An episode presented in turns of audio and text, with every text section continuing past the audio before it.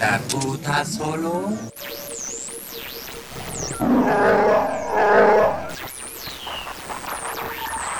Luminous beings are we, not this crude matter.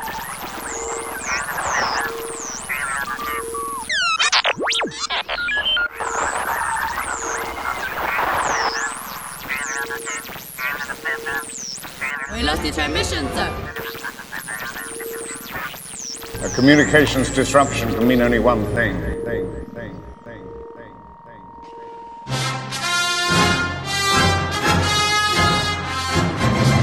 This is Jam Transmissions, a Star Wars podcast. Welcome, everyone, to episode 86 of Jam Transmissions, a Star Wars podcast. I'm Peter Viox, and please allow me to introduce my co host, Mr. Rick Villanueva. I'll take on any job for the right price. What are you looking at? It's nice hat.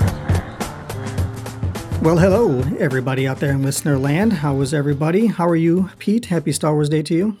Man, I'm doing really good today. Happy Star Wars Day to you, and happy Star Wars Day to our other co host today.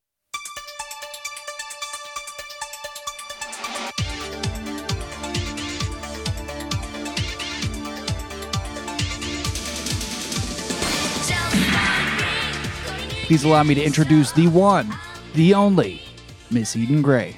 Hi, thanks for having me back again.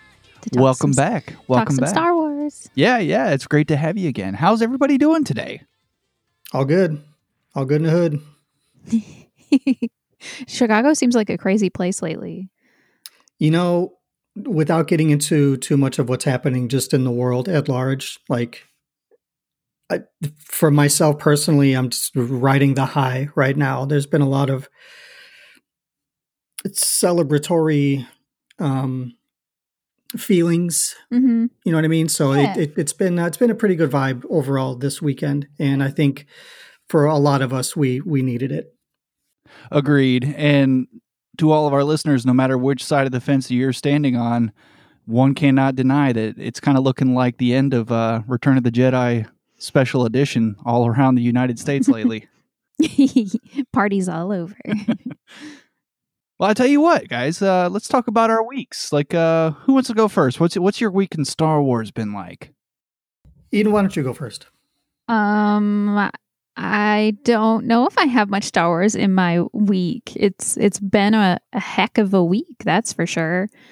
Um, I don't I don't know. I listened to some Star Wars like chill hop lo-fi music while studying quite a What? few times. Yeah, that exists. Where did you find that? on YouTube. There's it, there's I only listen. Okay, half the reason I listen to it is because there's a really beautiful drawn picture of Ahsoka and she's studying at like a library console table, and there's a, a Tooka, and it's really it's cute to watch as a distraction.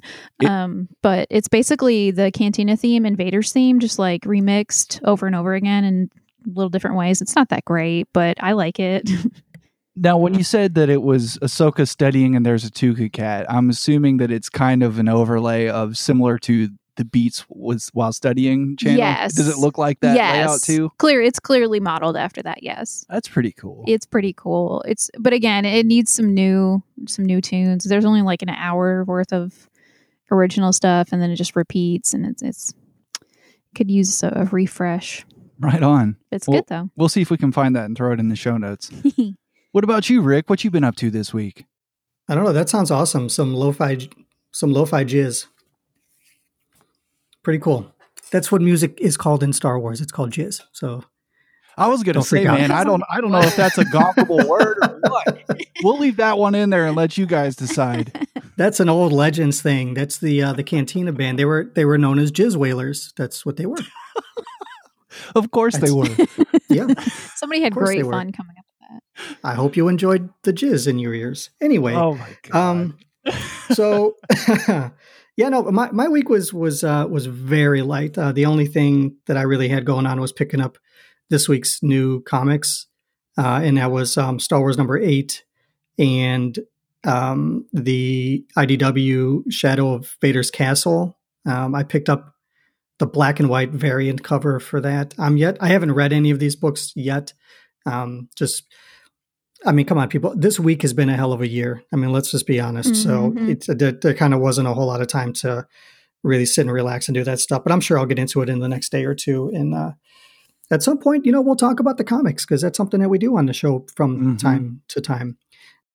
You know, and and outside of those two things, uh, last week after um, we recorded, you know, I, I put up on the Twitter that I had, and I know some other people had too, but the, the translation for the um, the Aurebesh from um, uh, from chapter nine, it was around the exploding Death Star, and just you know, little goofy thing. I got a retweet from Adam Christopher, who's writing the uh, the Mandalorian novel that we're supposed to be getting next year, and he was kind of doing some um, noodle scratching about how to, to best explain the the fact that that text, tho- those little words uh, from the Return of the Jedi crawl are uh, canon. Like they people read them as part of um, kind of like that news clip or whatever it was, um, which was kind of cool to have a little bit of interaction with somebody who's creating, you know, in in the universe. But it would be something if, you know, for my own stupid, you know, kind of ego stroking, that if there was something in the book that was attributed to a tweet that you know somebody put out like that. So it you know, just a cool little kind of interaction. It kind of gave me a little bit of a, a little bit of a boost at the beginning of the Yeah, week. nice. You know, so it was fun. You might get a little kickback on that one too, man. Like a little check. I, you know what, I'm gonna, Adam, if you're listening, and I have no reason to think that you're not, you know, reach out to me. You know what I mean, my man? Give me a follow. Well, you- we can chat. We'll talk. I, I'm only asking for a point zero zero zero one percent of royalties for the sale of the book. I don't want anything else. Um, you know, nothing like that. You know, but I honestly though, like the one thing that would be really cool, and this is again, this I don't even think I would ever do this, but like the names that we created for our characters for squadrons, like Adam, if you want to use the idea, put one of my character names in there too. It'd be like a cool little tribute to my dad or something because that's where those names came from. But um, yeah, no, I, it'll never happen, but it would still be kind of cool. But uh, no, that, that was uh, you know, kind of the fun start to the week with that, and and you know, obviously the book ending it with chapter ten the other day, and now here we are getting ready to to dive into it. But what about you, P? What'd you get into this week?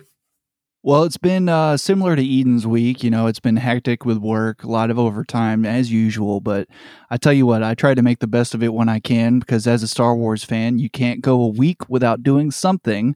And I tell you what, man, uh, we were we were at Half Price Books yesterday, and I just happened to see that beautiful green Power of the Force two that I am attracted to like a moth on a light. and uh, that surprisingly, there was a one in pretty good condition. It's an episode one flashback photo edition of Yoda, and I'm pretty excited about this one. Uh, not just for the flashback photo, you know, obviously with the episode one, and let's see, this looks like Empire Strikes Back Yoda. Um, he comes with a cane and a boiling pot. And a little something that I don't know what it is. It kind of looks like a thumbtack with a white on the top, so it's probably a candle. Right. It's got to be, it's Yoda sized. So. I Yeah. It's pro- it's got to be that little lantern that he and Yoda were fighting over. It could be. Remember when but he's all mine, mine, mine, mine, and Yoda's hitting him. He grabs him with the with the claw. You know what I How mean? could I forget? That's like the best scene of the whole damn movie. Yeah. Yeah. But uh yeah, this thing is pretty sweet. Um the cane, I wish it would say what that thing is to be sure because it, it's a different shape. It it looks more like a, a nail, a tiny little nail. But um yeah, it comes with the cane that obviously fell out of the bubble, so I had to sit there and shake it until it fell back into place. Obviously. Um, and the other standout part about this figure that I am most excited about is that his hair is hair and it's not What? plastic. Well, it's probably plastic. He's got a real little fluff of hair on the back of his head. It's fluffy. Oh, Is it that's stringy or, like, cottony? Amazing. It's like very thick but cottony. It's like a, it, but it's straight. It's like a, it's a definite poof of, of Yoda hair along the back of his head. Looks like looks like those eyelashes that that you would paste to your eyelids to make them look thicker, Yeah, but but, it's white. small, white, and fluffy. hmm Uh, I was thinking maybe he looked like the um the music teacher from The Simpsons, Mister uh, Mister Largo. No. Well, maybe a little.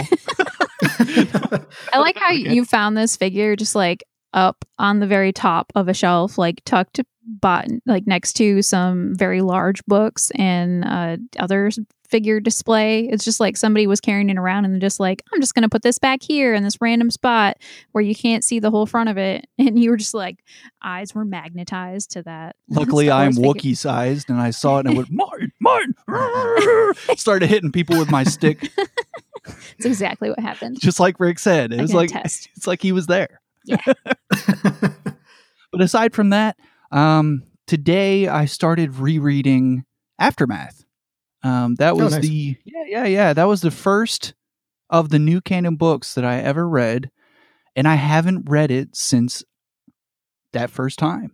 So I feel like you know, especially with you know last week's inclusion of Cobb Vanth um, and the possibility that we might see some more, um, just you know, hopeful thinking, more characters from that. But I was like, you know, now's the time. Now's the time for a reread, and it's um, it just flows right off the page. Chuck Wendig, I forgot how good of a, an author you are, my friend, and uh, that was. I'm really looking forward to it. I'm just going to pick it up from time to time. Not going to rush it because the first time I was just flying through it because I wanted to know what was happening next. But now I can just kind of take my time, the same way that you're doing Darth Plagueis.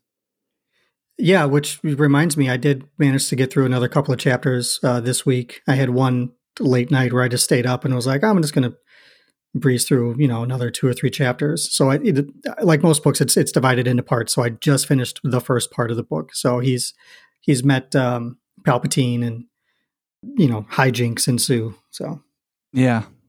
Uh, That's another one on my list too. I'd like to read again. Actually, before I started Aftermath, I was looking through the legends too to see like, well, what legends one do I want to reread? And the thing is, is all the ones that I have, i've read more recently than I've read Aftermath. So I was like, nah, it's it's time. so I tell you what, um, before we get into the main subject of the show today, which obviously is on everybody's mind, is uh, Mandalorian we got a couple of things to talk about as far as news and announcements and stuff. Why don't you lead us off with uh, some of the happenings of the week, Rick? Yeah, you know, so there wasn't a whole lot, but um, you know, kind of like last week, you know, outside of Mando, that there were some things that did pop up. Um, earlier in the week, we had a um, a look at the Lego Star Wars Holiday Special trailer, um, and I know you know we were talking kind of before we recorded, and you haven't seen it yet, so we won't go too much into it, except to say that it does look pretty fun. It looks really funny. Again, you know, Lego's Guys, got that. guys, I watched it without sound. So like I've seen it. I just haven't heard it. Yeah, Right, but, but you, haven't, you haven't heard it, and it's it's a you know you can't you can see it. I want to hear that Oscar Isaac new voiced goodness for the first time when it's actually on. That's really what's going on here. Is like I saw that Poe was in it and I was like, mm, not turning it on. I need to hear that when it's like the whole thing. I can't handle any little like just no. Must save it. I, I must save it and savor it. That's Now- what's going on. Now refresh my mind, Rick. D- does Oscar Isaac return for that? Because some of the voices did not sound like uh, their associated characters. That changes things. I haven't looked into it, but I don't think so. I, you know, I know the ones that they named were like Mm. Anthony Daniels, Billy Dee Williams, Kelly Marie Tran. Right. Those are maybe the ones one that or I two remember. others. Yeah, I don't remember any of the other main cast um, being involved. But you know, we only have another week or so. Uh, that comes out on the seventeenth, uh, I believe. Mhm. But they also gave us a poster uh, for uh, for the holiday special as well. And on the poster, not only does Rey have a yellow lightsaber, but Finn has a yellow lightsaber for some reason. So Yay. um, That's yeah, kind of cool, little interesting. And if you have the chance to take a look at it, in the front, in the foreground of the image, are our droids. You know, R two and three PO, Do. But then there's another little teeny tiny droid in front of them, and it's really hard to see. But it almost looks like a super tiny Lego Gonk droid, but like a new version of it. It's I, I, it's hard to tell because it's you know they're all kind of like Christmas styled where they're wearing like a scarf or something like that. But there's one in the front, and I'm like, if that's a little Lego Christmas Gonk droid, like I need to see a better im- image of That's it. exactly what it looks like. Yeah, yeah. It looks like So- they dressed a tiny gonk droid as a snowman, but it's it's Right. tiny. This gonk droid is the size of D-O. Let me see that.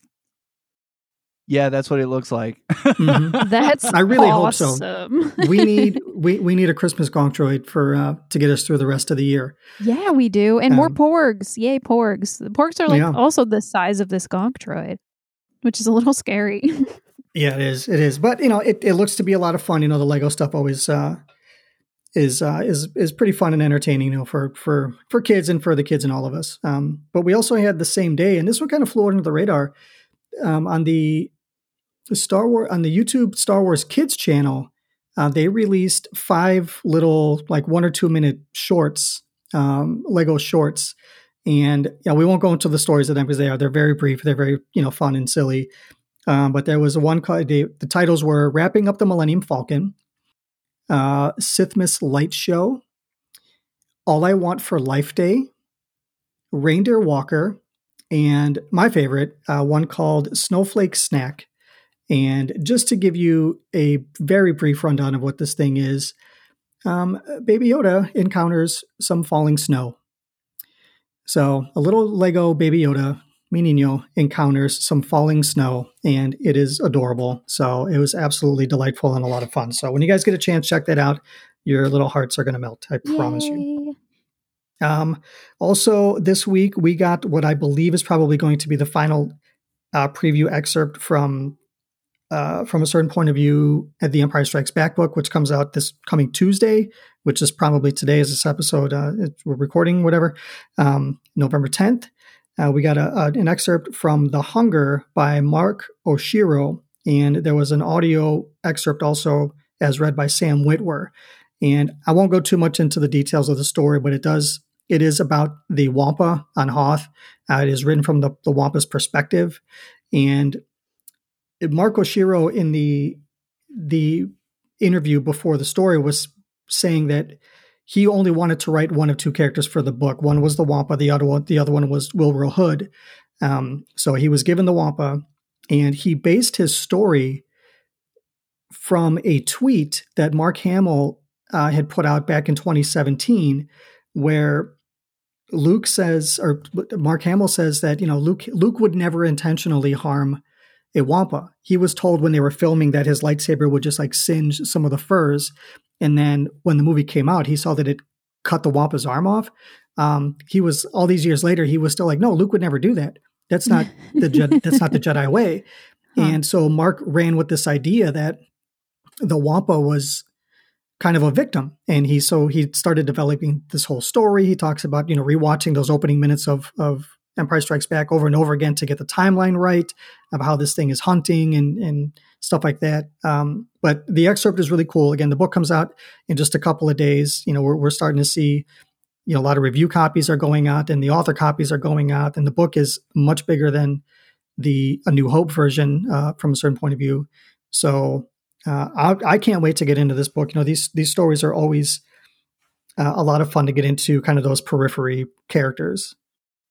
Yeah, I'm pretty excited about this one too. Um, that was another of the books that I was considering picking up was the A New Hope version. Um, these are always fun, and I'd like to. Uh, I, I'm going to be diving into the audiobook immediately as soon as that one comes out. What about you, Eden? I have a completely not book related question about Wampas. All Mhm. right, what do you got? the the world building in Star Wars is so fantastic that we feel like we have an understanding of wampas as creatures, but have we ever actually seen a second wampa? This this, this is the wampa because we've never actually seen another one. Right? There are there's deleted scenes from Empire Strikes Back where Wampas attack Echo Base, okay. and there is in the original Empire Strikes Back trailer. There is a quick shot of C3PO pulling a warning label off of a door. And it's like yellow and red and written. I don't think it, I don't think it's Aurebesh, but I, or there might not even be any text on it. But it's got a very kind of like base crude image of a Wampa. hmm And in the deleted scene, it was that they had captured some Wampas and put them in that room as like to keep them away from like killing people so that Uh-huh. when the empire attacked the base once the you know the imperial troops have run to the base once that happens Ah. c3po pulls the warning label off so that the stormtroopers would then go into that room and be Murdered by wampas. Yeah. yes Cool. But still, like no There's just the one Wampa, really, and there's some deleted scenes of Wampas. Yeah, Which is- and I think It's so There- cool. there was also a um the little short animated things that they had come out. Uh, was it uh, Yes. Galaxy of Adventures? I, I Mhm. think Mhm. I could be mistaken, but there was a story Oh, yeah. with uh with Chewie and Leia, I believe, Mm-hmm. in Echo Base that had to deal with uh, another Wampa. So good. So many of these creatures that like we only see have seen a couple of, and now we're getting a lot more of them in the Mandalorian or in books or whatever. But I'm just always impressed by like the underlying story structure that we never actually see, but you feel it. You know it's there. Yeah, any any every little rock you turn over, there's a story to be told. I mean, it's to the, almost to the point of absurdity where in Return of the Jedi, the skull that Luke throws to like make the gate fall on the Rancor, that skull was a person and has a name in Legends. Um, it's the name escapes me right now, but there was a whole story written for who Mhm. that skull was when he was alive. So you know there's there's a story to be told just about in every little nook and cranny of star wars which it's part of the reason why we're here doing this podcast because we're nerds and we like to you know you know kick over the moldy logs and look at all the little squiggly worms and stuff underneath that tell us stories Agreed.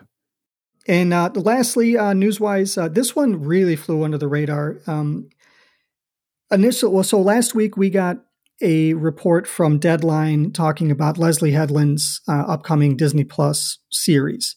And in that, it said that it was going to be a, and we knew this already, but it was going to be female led, uh, or at least our protagonist was going to be female. And kind of what they get into more with this article is that it's going to be more of a martial arts thriller um, that takes place in what they call, quote, an alternate timeline. Um, now, I think that's just a turn of phrase. I don't think that means it's like world between worlds kind of thing. I think it's just uh, what we have is like an unexplored era um, in in time. And along those lines, this one just kind of caught my eye today. Leslie Headland did an interview with a YouTube uh, channel called Fantastic Frankie uh, about a week ago, a week and a half ago, and it's about an hour long, just under. And the, the host of the show, Frank Frankie, uh, she is asking her about you know what it was like working with Russian Doll and Netflix and the difference between you know doing TV work and movie work, and uh, she gave a lot of really cool insight into the creative process of getting into what makes Star Wars Star Wars. And she said some really interesting things, and one of them was that when you come into a project like this, you have to have a very strong point of view, kind of when you're pitching your story, but you also have to be reverent to everything that was laid out ahead of you. You need to be uh, very well aware of all of the lore and the history um, in these stories. And she talked about the differences between legends and canon, and she's very well versed with um, with a lot of the stories and things like that. And she said that when when her pitch came through and it was accepted, that it was almost like she was being indoctrinated into the religion of Star Wars. Like it became all encompassing. And she talked about how you know all of her characters are going to be new for the story the the timeline she didn't say anything specifically about it because she can't um, but it will be in an era that we have not seen as of yet um, does that mean something high republic? Who knows? Because it'll be the first time we see something like that on screen. Mhm. but um, it was a really really good interview. She sounds like she's having a ton of fun writing it. She talked about it being a dream job but also says that like just because it's your dream job does not mean that it's easy by any stretch. And she said per her creative process the one thing that she always starts with um, for any project is location so we hear all of these stories you know we talk about uh, the beginning of the stories being like oh well i have this character and this is going to be their journey. And for her she doesn't start with the history first. She talks about where are we? Who lives there? What's the culture? Then what's the journey? So when she says she pitched the idea, she envisioned it almost like Indiana Jones when they are, you know, they show like the, the, the plane flying and it's a red line on a map and stuff like that, that they almost Mhm. literally drew out maps of, you know, different locations on planets and whatever. And she pulled out uh, a Star Wars atlas that she had kind of on a bookshelf and stuff in, in the interview. Um, so it, it was um, fantastic. Frankie on YouTube, uh, Fantastic Frankie on Twitter is at Fanboy Fighter if you want to follow her. She's got a moderate uh, group uh, of followers, and you know I recommend it. You know she was she did a, a, fantastic interview. Leslie Headland seems to be very excited about the project, so it was nice to get some new information. Um, but the video only had 55 views when I when I what? watched it. Yeah, it was a very very low view count. So I do recommend go find her, go find the channel, go find the interview. Um, it was a lot of fun and, and some really yeah. cool information. Great, I'm gonna have to check that out. Yeah, we're gonna we're gonna throw that in the show notes for sure. Uh, this like I remember watching all of Russian Doll when I found out that Leslie Headland was going to be making this martial arts thriller, the female lead uh, martial arts thriller. So I'm I'm pretty excited about this. It's funny that this flew under the radar like that though, because I mean usually we're chomping at the bit for Star Wars live action yeah, details, content, like we're just we'll take it all in. We know about it literally the second it happens. The internet's all over it. It's it's one of those things too where when creatives get interviewed by either a podcast or a show or something like that, usually they will try to promote it, you know, through their Twitter, their Instagram, or whatever. And Leslie Headland, there was nothing on her Twitter page about this interview. And she says in the interview herself that, you know, she does not look for um, any stories or rumors about herself that you know when she when it was first announced that she was going to be doing the series back in I think April that her face started popping up on all of these different thumbnails for YouTube videos. And she's very entrenched with the YouTube uh, Star Wars community. She says she watches Star Wars explained and in some of the other kind of you know theory and, and deep dive uh, channels.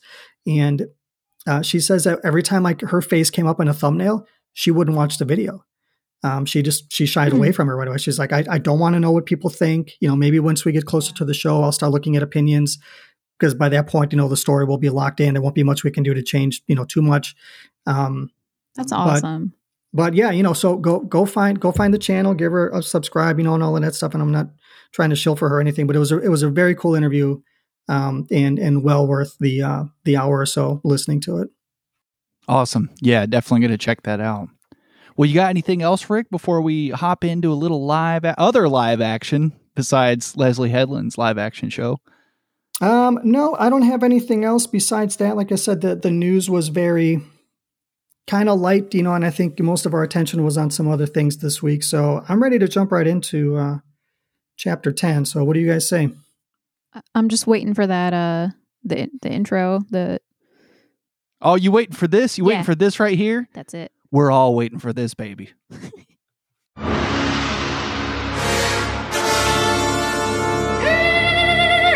action.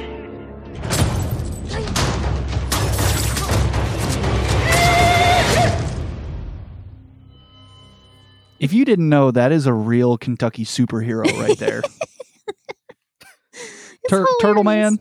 It's so funny. Everybody time. knows Turtle Man. I really didn't, and even when I lived here for two or three years, I still didn't know who Turtle Man was. Well, I know who Turtle Man is, and I am immortalizing him on Jam Transmissions because live action, baby. Woo! it's ridiculous. All right, so we're going to be talking about Mandalorian season two, episode two, chapter ten, "The Passenger." Who wants to go first? Let's just dive in.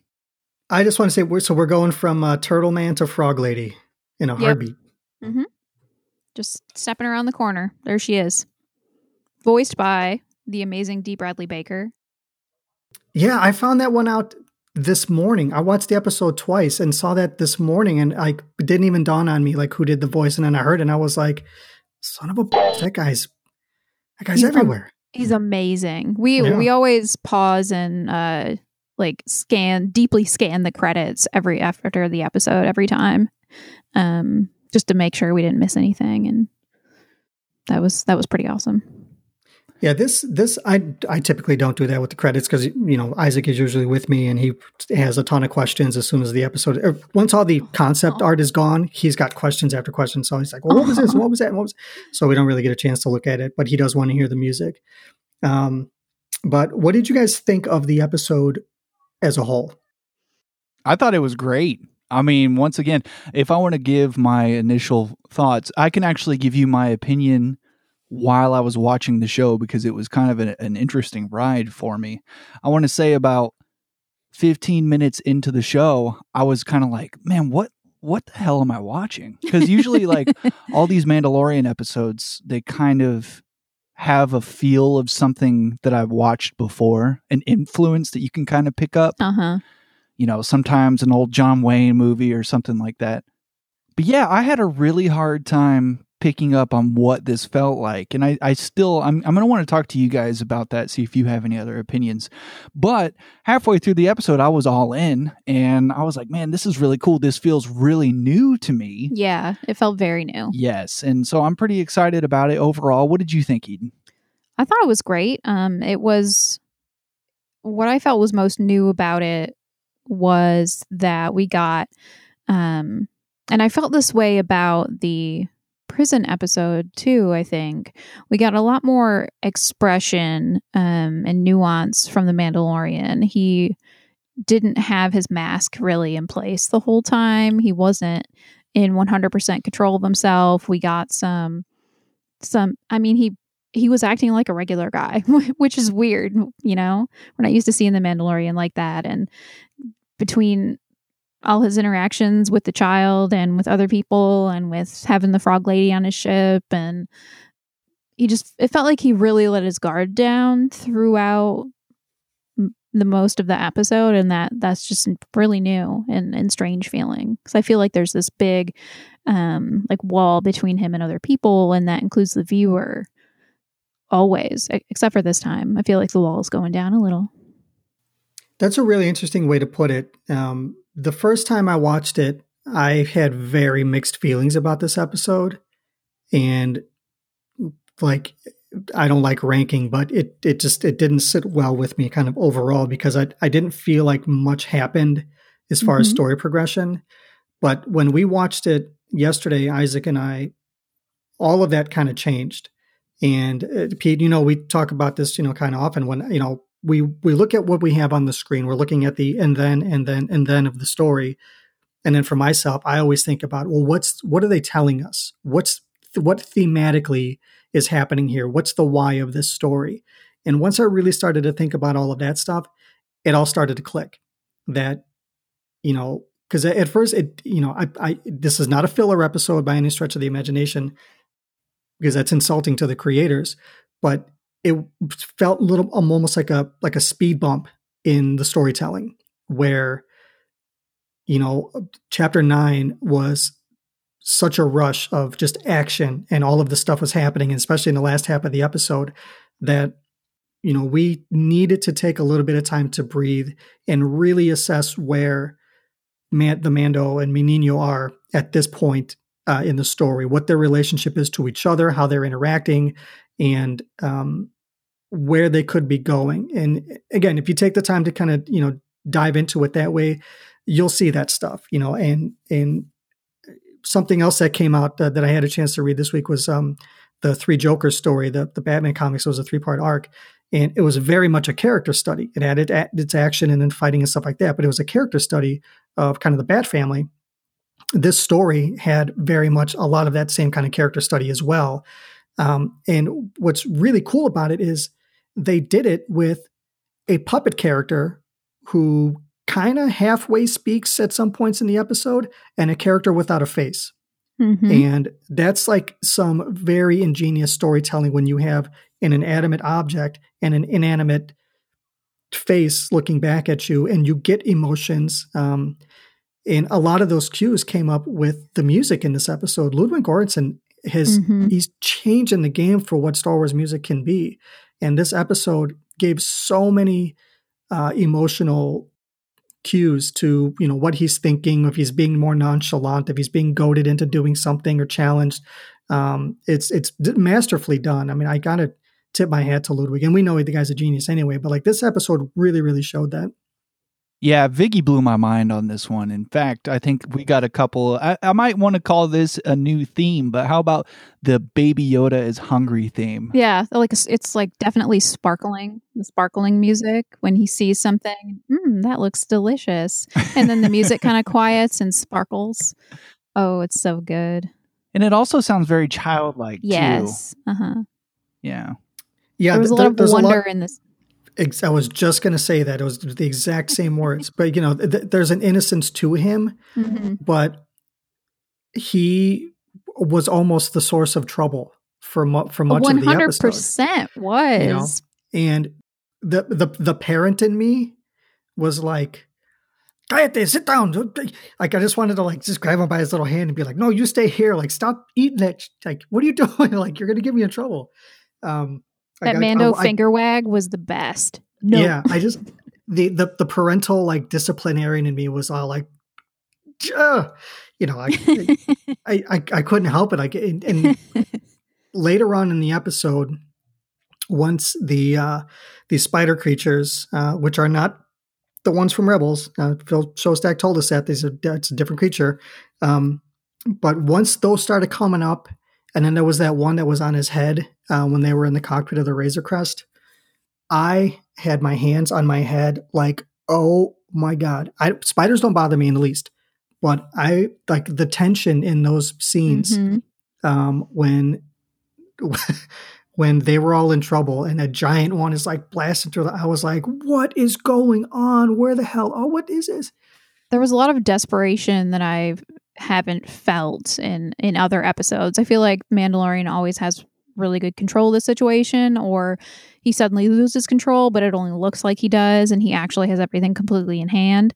Um, like the almost getting Baby Yoda knifed in the beginning of this episode, like he had it. It's fine.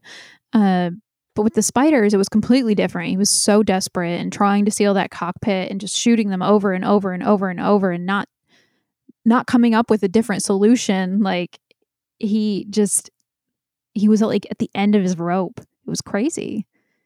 Yeah, I mean, it, it it was it was a crazy episode for sure. Like, and the Shelob scene, yeah, that was that was nuts. The spiders were nuts, and uh, yeah, when you were talking about the little spider on top of Baby Yoda's head, man, like those they have crazy mouth and like three sets of spiraling teeth. So the second time after I had saw that what the teeth was like, I was like, dude, you you really could have like killed Baby Yoda. Yeah, then. yeah. Like they're trying to hurt the child. Like those those things have like rancor mouths. They just happen to be tiny at that point in time. And I can't believe he ate one, and it was still kind of wiggling when he ate it. Oh, that was nasty. Oh, Yeah, was, He'll eat anything. gross. apparently. Yeah, how about all those frog eggs that he ate? Those were baby frogs, and he ate so many of them. He's eaten adult frogs before. Ugh. But those frogs didn't speak. They weren't sentient. These were future. They were going to be sentient creatures in the future that could speak, and he ate them. but I still love him. Like it's really. Oh, Yeah, I was frustrating. w- I was sitting here yesterday watching it with Isaac, and uh, we in the beginning of the episode, like we get a lot of really cute shots of the child, and then when he when he ate the first egg out of the container, Isaac was like, "W- "Wait, what?" He was like, "Dad, pause it." Like, and I had to stop it. And I was like, "I was like, what?" He goes, "Why did he eat that? That's her baby." And I'm like, Yeah. "Well, I'm like, it's unfertilized, so it's I don't know." And he's, I'm like, and he's still kind of a baby himself, if you think about it. And he was like, "Dad, he killed it." He, and then Yeah. he does it like he does it like three more times in the episode, and then the one right at the like the little stinger at the end.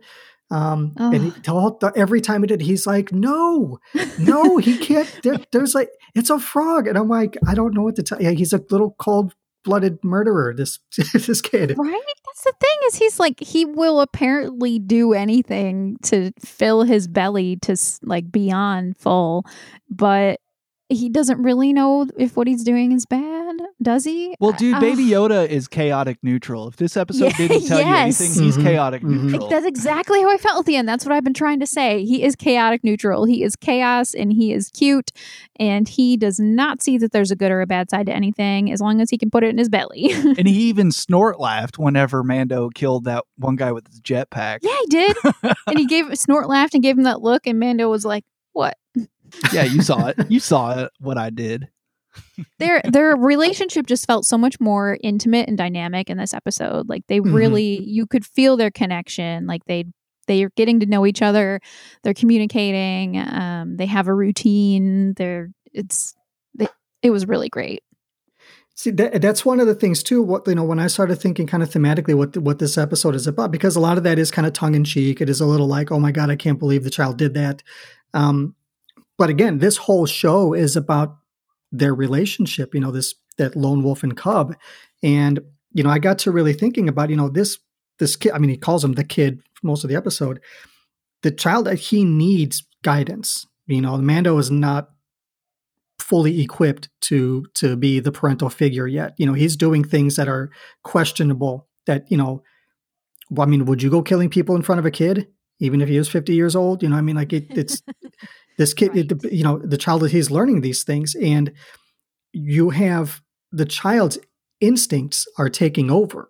You know, it's like he we saw him try to eat that frog in in chapter four, and the, all the other kids were like, "Ew, it's gross," and he spit it out. Here he sees frog eggs, and he was just like, mm, you know, he's like he's all about it. So he's acting the way that he probably should be. There's probably nothing abnormal for him and other of his kind. Can I Um, interject his use of the force trying to get the the frog eggs out of that jar? Like that's if like you said instinct. Like that's Yeah. clearly an example of that. Yeah, and it's the first time we've seen him use the force so far this season, um, and it was for something self-serving. Mhm. You know, it's again, it's it's another one of those things that you know he he does need a little bit of guidance, but it also shows the very real difference between him and Din Djarin. You know, they will probably never ever one hundred percent understand each other because there are these fundamental differences between the two, and at some point, there has to be a separation of these characters, and I don't mean that as like you know the child's going to be in some danger and be, you know, taken away or kidnapped. I think by the time this series ends, they will have learned what they what they can from each other, but know that their place is not together. And it kind of sucks to think that way, but in order for there to be a story afterwards, and we've talked about this before, the child cannot just be luggage for him to carry throughout for the rest of his life. You know, I, that's not something that I can see. The likelihood of the child, you know, actually becoming a Mandalorian is is so low. I I really want it. I really want it to happen. I No wanna- way. but it's just never going to happen. Ugh. They're going to go their separate ways. He's not going to get his own tiny jetpack. Yeah, this this whole show, like I said, is them learning from each other. But it, at some point, you know, this child is he's not a warrior.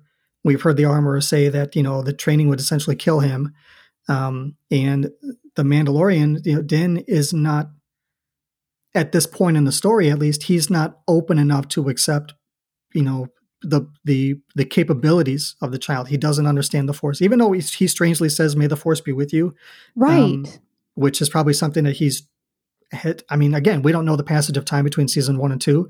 Um, it may be something that he's heard come up, or it's something that's a familiar saying for, you know, the rebellion and the New Republic. Mhm.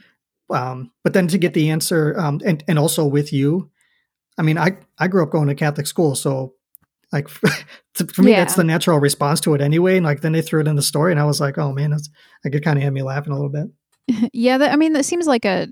It's just the what what things are said, how things are said. That's what they say in the Republic. That's what it seemed like to Mhm. me. Yeah, I agree. It felt kind of like the way Finn said it to Rose uh, in Last Jedi. Yes, exactly. Like it was just like kind of dismissive. Like, all right, well, here's the thing I'm supposed to say. Goodbye. Yep. Bye bye. yeah, that's how you say goodbye. Hmm Yeah, I really, I really like that line a lot. And uh, so I, I just want to throw in here, guys. wh- What do we think about Baby Yoda's gibberish now? Isn't it lovely? Yes. Wow. So- Oh, baba. Oh, that was so perfect. He was so close to saying words when he was explaining that Frog Lady left the Uh-huh. ship.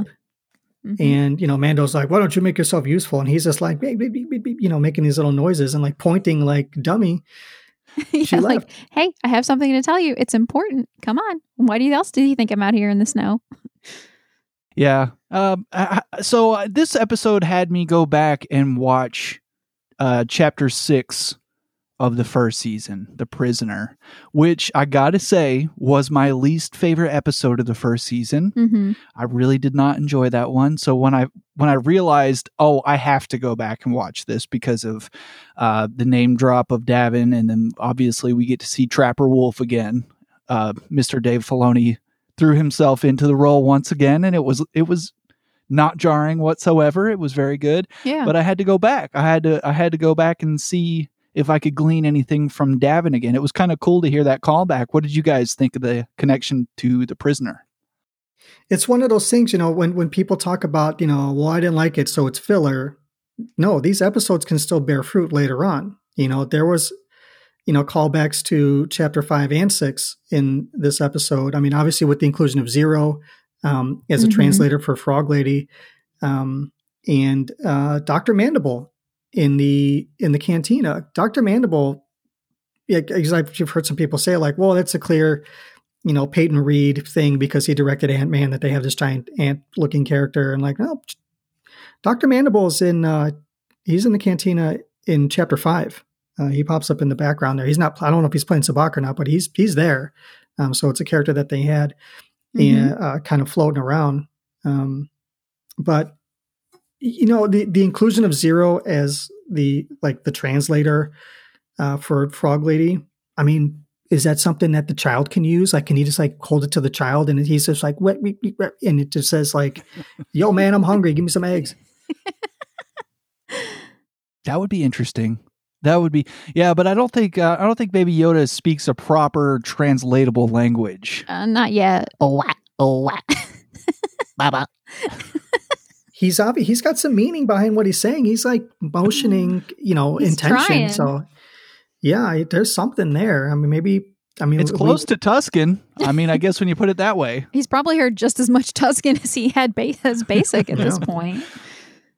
But y- you know, some of the other things in this episode, you, you mentioned Trapper Wolf, the the other X-wing pilot, uh, Carson Carson Teva, played by Paul Sun-Hyung Lee, um, who has been on a variety of things. The guy's like a massive Star Wars fan. He's like a 501st member in Canada, um, and like his inclusion in the show is pretty cool. I was doing some reading up on him, and I listened to an interview that he did earlier today on the Force Material podcast, and um, he was talking about what it was like to be included in the show. And initially, it was supposed to be him and Deborah Chow as the two X-wing pilots, and he he told Dave Filoni, he was like, Dave, um, not all Asians in space know each other. So like you got to get another pilot in here, man. Like it can't be the two of us. And that's how Dave because Dave Filoni does not want to act. He does not want to be the guy in the cockpit. Right. Um, well, he barely said anything. The the other guy Right. said most of it, which was really good. He was extremely he was good. He was believable. I was he was really intimidating actually. Yeah, and and he he said something in his interview uh, with those guys that he because I thought about this too when I was watching it. I'm like, why are these two older looking guys like uh, what are they doing out patrolling? And it just kind of dawned on me. I'm like, well, what if you know they've done their time with the rebellion, kind of the war is over. They've kind of earned the the easy job. You know what I mean? Kind of the, the Mhm. light duty job. Just go out, patrol the sector. If you come up on anything, you know, you might have to file some paperwork. You know, they're kind of the grizzled old uh, like highway patrolmen that are like a couple years away from retirement or something. And he mentioned something to that effect in the interview. He's like, yeah, he's like, we, we've been around the block. We we ran our battles, and like we're just out there, kind of like the lawman, you know, kind of uh, surveying the uh, the frontier. And you know, we happen to catch people out there. You know, we question them on it and stuff like that. Um, but he sounded really excited to be part of the show, and he said that his part of filming was done prior to re- to the release of season one. So he had to sit on the information that he was A in the show and B was aware of Baby Yoda well before the first season aired.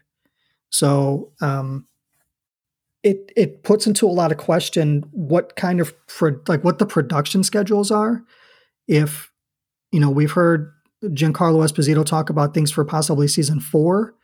Um, I mean, is it possible that some of these things, like some of the B roll stuff, is being filmed now, or at least like very like well into the conceptual stages?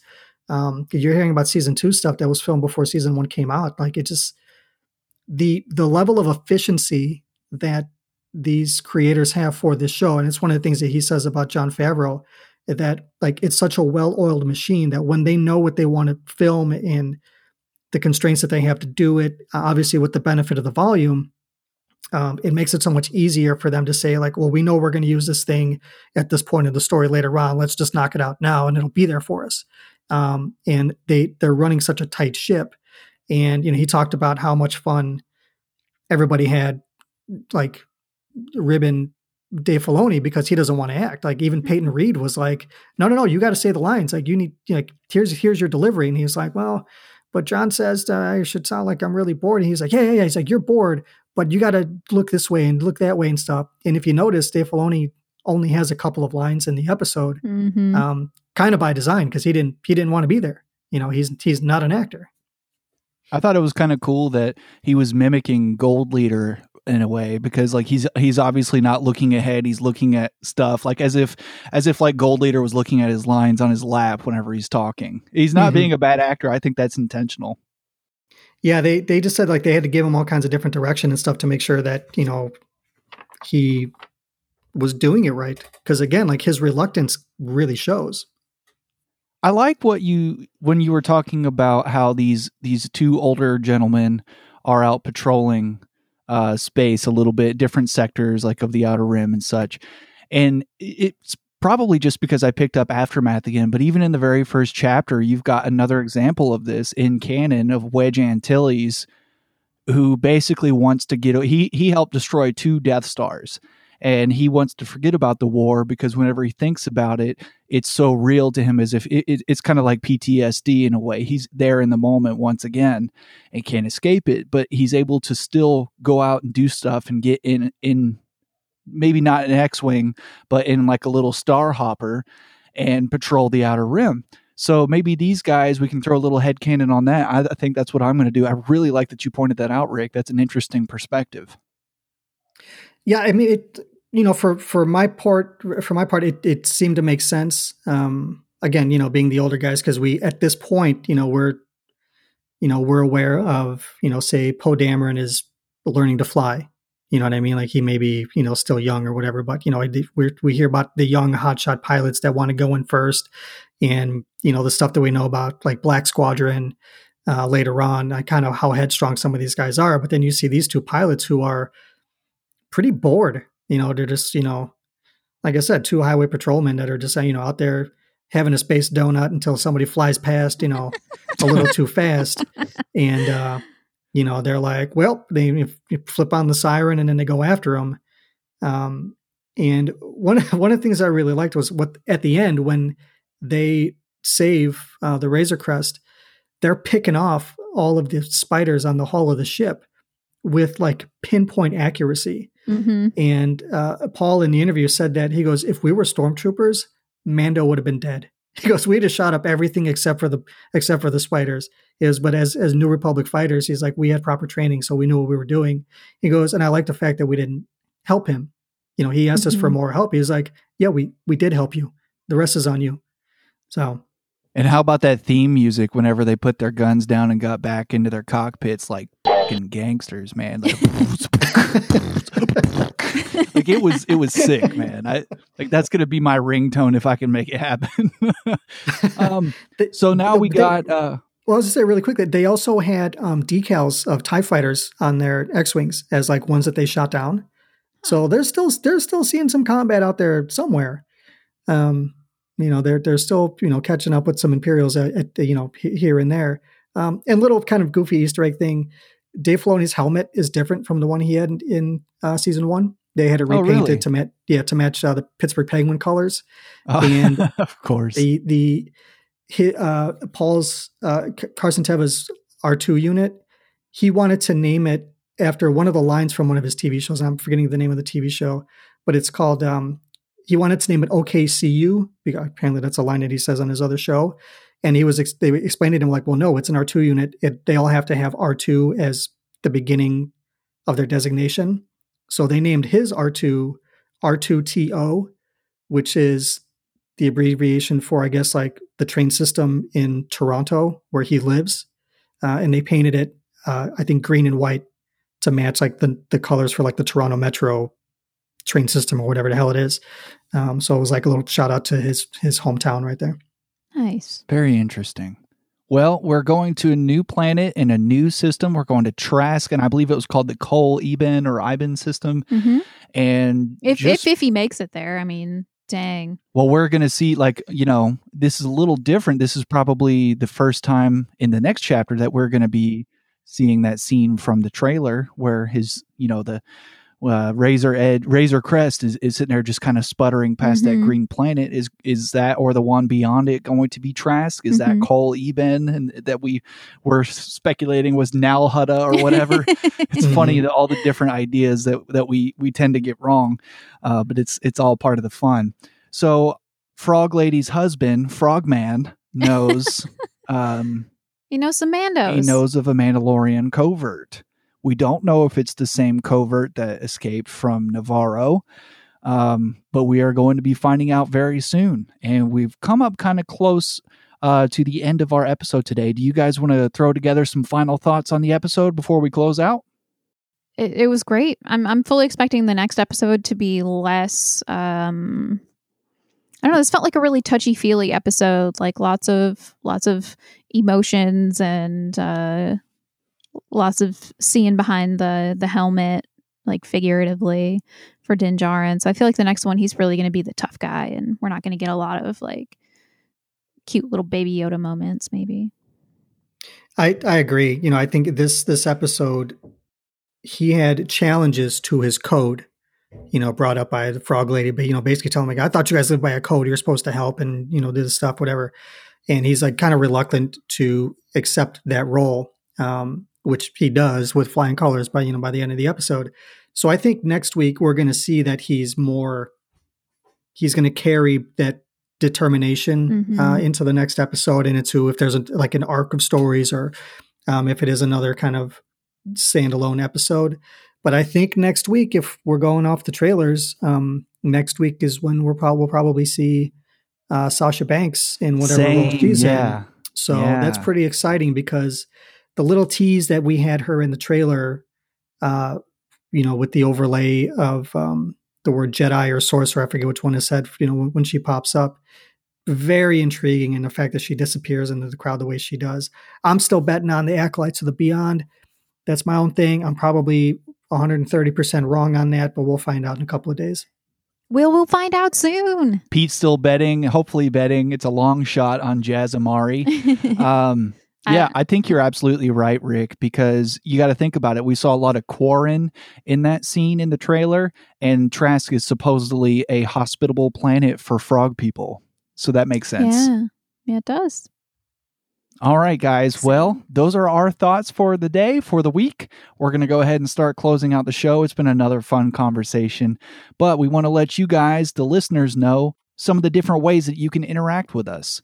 Uh, you can follow Jam Transmissions on Twitter at JTComLink, where we retweet other great shows that you should be listening to, plus the big news of the week. We also like to post pictures of our acquisitions with polls and primers for upcoming episodes.